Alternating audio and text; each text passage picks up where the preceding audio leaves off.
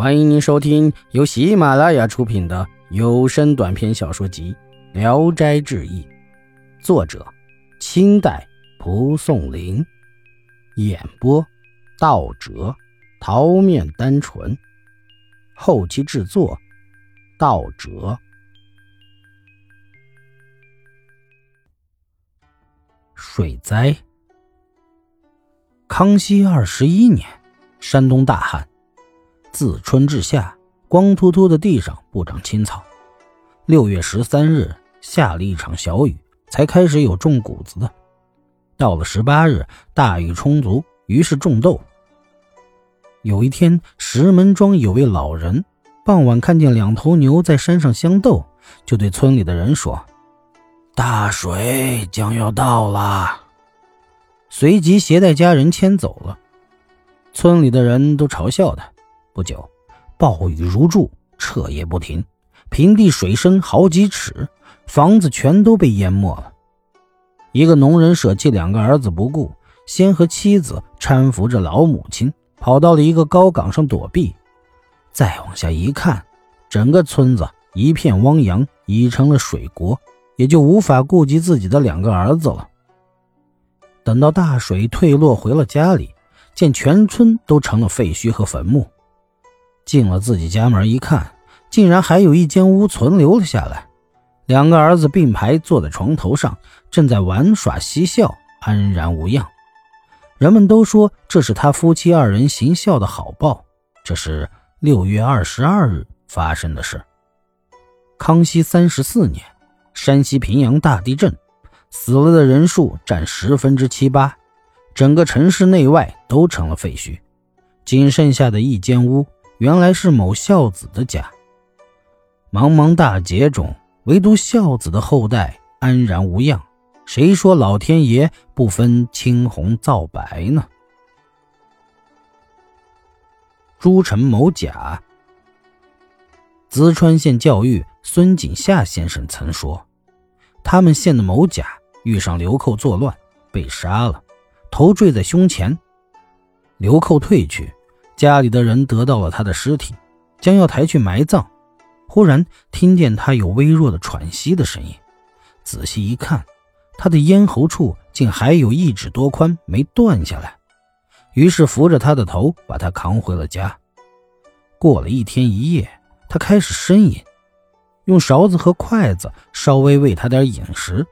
半年后，竟然痊愈了。又过了十几年。某甲和两三个人聚会交谈，其中有个人说了句笑话，引得哄堂大笑。某甲也兴奋地鼓掌。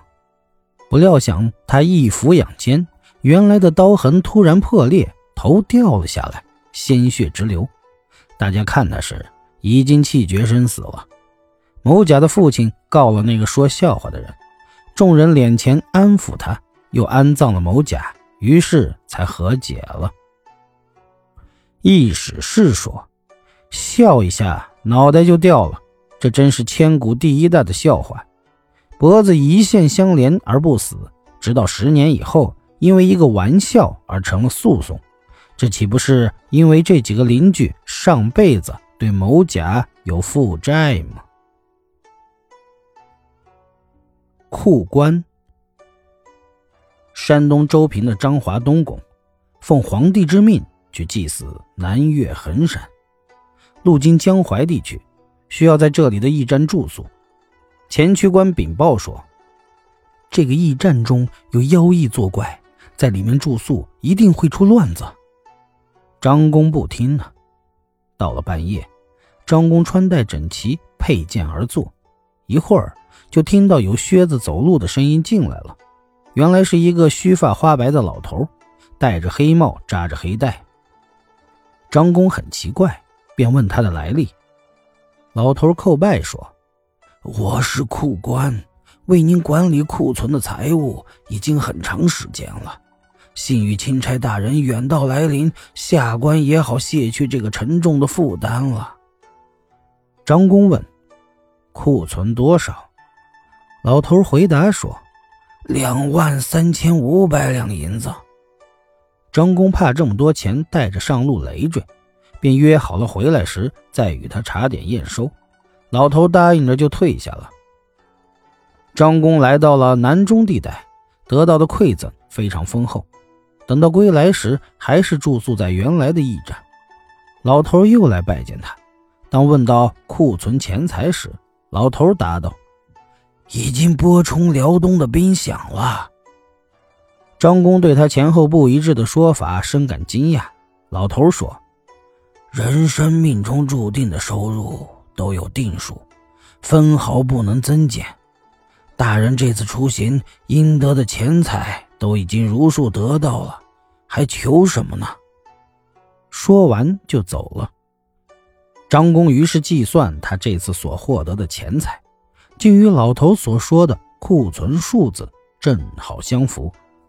他这才感叹：一餐一饭皆有命定，不可任意强求啊！本集演播到此结束，谢谢大家的收听。喜欢请点赞、评论、订阅一下。